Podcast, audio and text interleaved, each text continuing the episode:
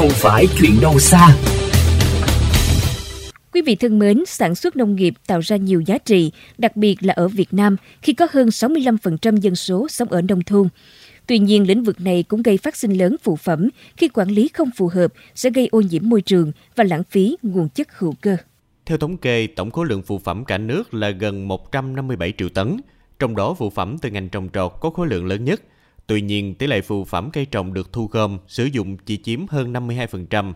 Với ngành chăn nuôi, hàng năm có nhiều triệu tấn chất độn chuồng thải, nhưng chưa có số liệu điều tra đánh giá về nguồn phụ phẩm này. Với ngành thủy sản, hiện có 1 triệu tấn phụ phẩm, chiếm 15 đến 20% so với tổng sản lượng thủy sản chế biến. Trong đó 90% phụ phẩm từ chế biến thủy sản đã được thu gom, chế biến thành các sản phẩm hữu ích có giá trị cao. Ông Jesus Lafina, Phó trưởng Ban Hợp tác Phát triển Phái đoàn Liên minh châu Âu tại Việt Nam chia sẻ. Vấn đề rác thải và phụ phẩm nông nghiệp đã được đề cập trong nhiều chương trình hành động của Liên minh châu Âu. Chúng tôi tin tưởng rằng việc chuyển đổi mô hình kinh tế tuần hoàn sẽ giúp giải quyết được những vấn đề mang tính cốt lõi.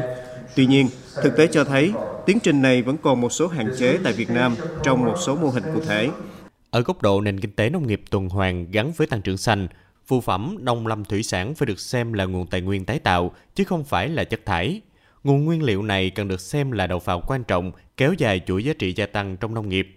Ông Nguyễn Đức Trọng, Phó Chủ tịch Hiệp hội Trang trại và Doanh nghiệp Nông nghiệp Việt Nam cho rằng cần phải có những nhóm giải pháp trọng tâm.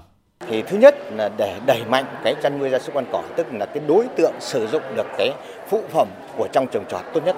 Cái thứ hai là phải chăn nuôi tuần hoàn. Đầu ra của cái ngành nọ thì là đầu vào của ngành kia, tức là thành một cái chuỗi tuần hoàn, tức là sử dụng tối đa những cái bỏ đi để có thể thành cái nguyên liệu thức ăn, tức là ví dụ như là chế biến phân rồi thì cái chất thải chăn nuôi để thành phân hữu cơ để bón cho trồng trọt hoặc là sử dụng để trồng cỏ rồi thì ngô sinh khối hay là ngô thì cái sản phẩm thức ăn xanh.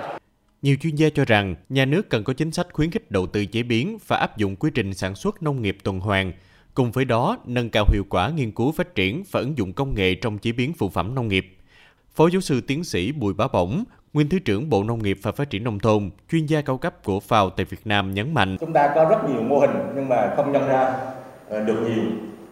Thì cái này là Bộ trưởng ờ, trong ờ, Bộ trưởng Lê Minh Hoan thường hay nói là mô hình, mô hình rồi sao nữa và trên thực tế thì cũng rất nhiều mô hình cái hàng nghìn mô hình rất là tốt nhưng mà từ đó rồi, rồi sau nữa câu hỏi của bộ trưởng vẫn là một cái mà chúng ta cần có một cái trăn trở Hiệp hội Nông nghiệp và Phát triển Nông thôn đang xây dựng, hoàn thiện và nhân rộng các mô hình nông nghiệp 4F, thức ăn, trang trại, thực phẩm, phân bón hữu cơ, quy trình nông nghiệp tuần hoàn hở hoặc kín để có cơ sở thực hiện việc tiêu thụ các sản phẩm là phụ phẩm nông nghiệp trong thời gian tới.